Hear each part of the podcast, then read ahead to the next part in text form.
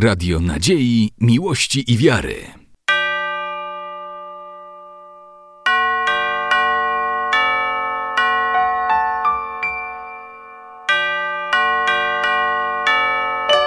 Radio Ortodoksja. Zapraszamy na reportaż z pielgrzymki młodzieży do Ławry Poczajowskiej. Wyjazd odbył się w dniach 9-12 marca i został przygotowany przez opiekunów bractw ze Słonecznego Stoku, Macieczek oraz Zaścianek. Jakie parafie biorą udział w pielgrzymce i jaki jest cel? Tak, w pielgr- wielkopostnej pielgrzymce do Ławry Poczajowskiej na Ukrainie biorą udział y, parafie, młodzież z parafii białostockich, z parafii świętego Jana Teologa w Białymstoku, z parafii Zmartwychwstania Pańskiego na Słonecznym Stoku i z parafii świętego Pantelejmona w Zaściankach, ale też jest kilka osób z innych parafii. Są przedstawiciele młodzieży z parafii katedralnej, z parafii w Fastach, e, z parafii na Dojlidach. E, Więc i tam chyba dwie osoby też jest z terenu, e, z diecezji warszawsko-bielskiej. Więc to jest takie spektrum młodzieży, która jest zainteresowana, która chodzi na bractwo w tych parafiach, ażeby wspólnie w Wielkim Poście, w drugim tygodniu postu uczestniczyć właśnie w nabożeństwach w Poczejewie, które są bardzo takie wymowne, wnoszą myślę dużo duchowej mocy w serce każdego, kto się modli. Jaka jest atmosfera na Ukrainie i wśród pielgrzymów? Nie znałem większości osób, z którymi tutaj przyjechałem, lecz okazali się bardzo otwartymi ludźmi, zaś mieszkańcy miasta są bardzo pozytywnie nastawieni na przyjezdnych. Ławra przytłacza swoimi rozmiarami. O wrażeniach bezpośrednio po przyjeździe opowiedział Arkadiusz Sołowiej.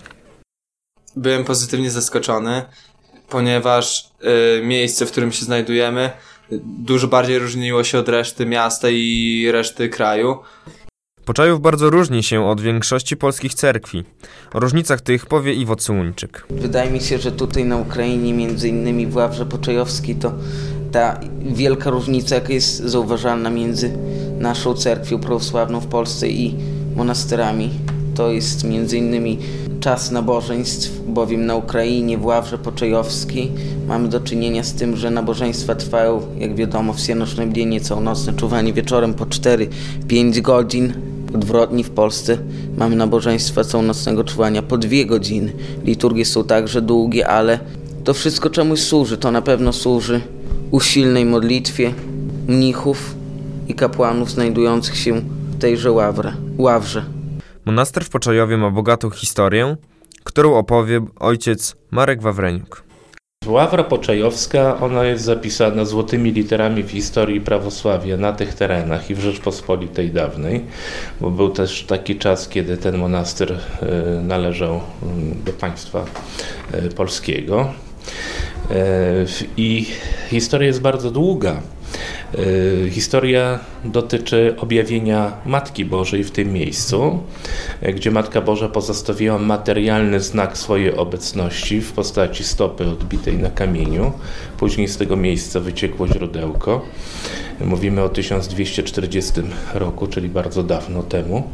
I to było miejsce pod gołym niebem. Później pojawiły się pierwsze budynki na Górze Poczajowskiej, powstał monaster, później też historia związana z poczajewską ikoną Matki Bożej, która przywędrowała tutaj wraz z jednym z metropolitów greckim, greckich, który odwiedzał e, Ruś w tamtym czasie i przekazał tą ikonę jednej zamożnej e, mieszkance tej ziemi, która go ugaszczała, u której się zatrzymał, która udzieliła mu niejako na pewien czas jego pobytu gościnności. Ta ikona była rodową ikoną przekazywaną yy, może inaczej. Yy, Ta ikona znajdowała się w prywatnym domu, yy, natomiast później pewnych okolicznościach, kiedy zasłynęła cudami, została przekazana już do wspólnoty monastycznej. Ta wspólnota przeżywała różne chwile, były wzloty, upadki, były wielkie dramaty, były oblężenia woj wojsk, które nie życzyły dobrze mnichom mieszkającym i modlącym się tu. Jednak widzimy, że opieka Matki Bożej chroniła to miejsce poprzez stawiennictwo też świętych, świętego Ijowa, Ichumena Poczajewskiego i świętego niemalże współczesnego, bo świętego z XX wieku, świętego Amfiłochiusza Poczajewskiego, którego kanonizacja była nie tak dawno, a którego pamiętamy jeszcze jak spoczywał na cmentarzu, był tam jego grób, później te y, relikwie jego święte zostały stamtąd przeniesione do cerkwi i dzisiaj też możemy e, przekładać się do nich i tam się modlić. Więc to są takie jakby filary e, miejsc uświęconych w Poczajowie. Mam na myśli stopę Matki Bożej, mam na myśli ikonę poczajowską Matki Bożej, relikwie świętych, tych dwóch wspomnianych. Tak e, i oczywiście całe miejsce to jest uświęcone modlitwą nieustanną mnichów, która y, myślę, że przyciąga nas tutaj, bo dobrze się czujemy podczas tej modlitwy i my się uświęcamy sami. Y, więc Poczajew przemawia do serc umysłów tych, którzy tutaj przychodzą. Widzimy też tą atmosferę wielkich takich duchowych przeżyć, modlących się ludzi, kiedy sprawowana jest Eucharystia, liturgia święta. Jest to takie mistyczne, przeżywanie każdego człowieka, który się wtapia w ten ogromny tłum modlących się ludzi, czego doświadczyliśmy też dzisiaj podczas tej porannej boskiej liturgii. Poczajów to z pewnością magiczne miejsce, które wręcz trzeba odwiedzić. Można to znaleźć ukojenie w modlitwie, ale również wiele zabytków i miłą atmosferę. Reportaż z mikrofonem przez Poczajów przygotował Szymon Siemieniuk. Radio Nadziei, Miłości i Wiary.